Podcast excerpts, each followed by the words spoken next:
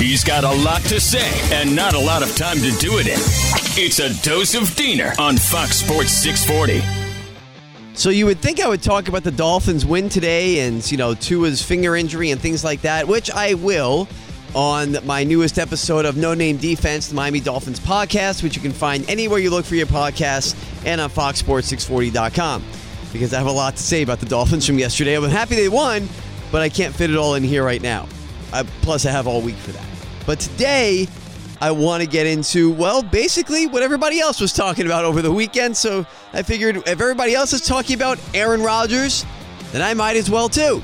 Because my take is a little bit different than what you've been hearing from the national media goons, the lemmings, who just follow each other around mindlessly. They, oh, you said that? I'll say it too. Oh, yeah, he's a bad guy. He lied. Oh, Aaron Rodgers doesn't believe in science. Yes, yeah. Uh, I agree with all of you.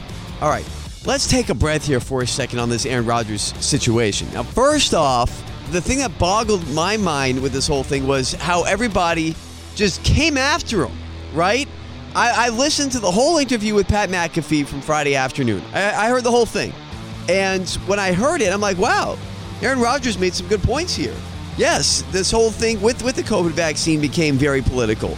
Yes, I agree that, you know, he, he gave his explanation on why he wasn't taking the vaccine. Turns out through his research with his doctors, not sitting there looking up things on TikTok, he actually did medical research with his team of doctors, considering he has access to some of the best medical profession, professionals in the country since he plays for an NFL organization.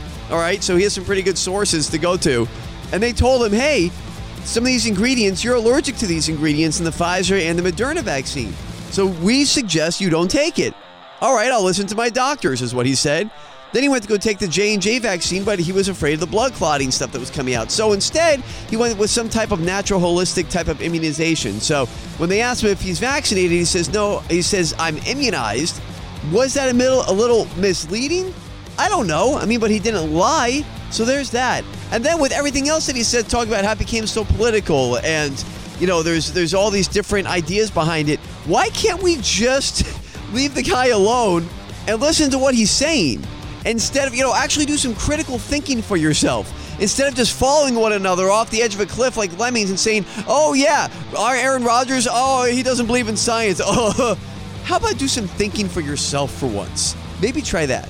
So much to say, so much to say. He's got even more to say, and he'll do so on Twitter. Follow him at SDiener86. It's a dose of Diener every weekday on Fox Sports 640.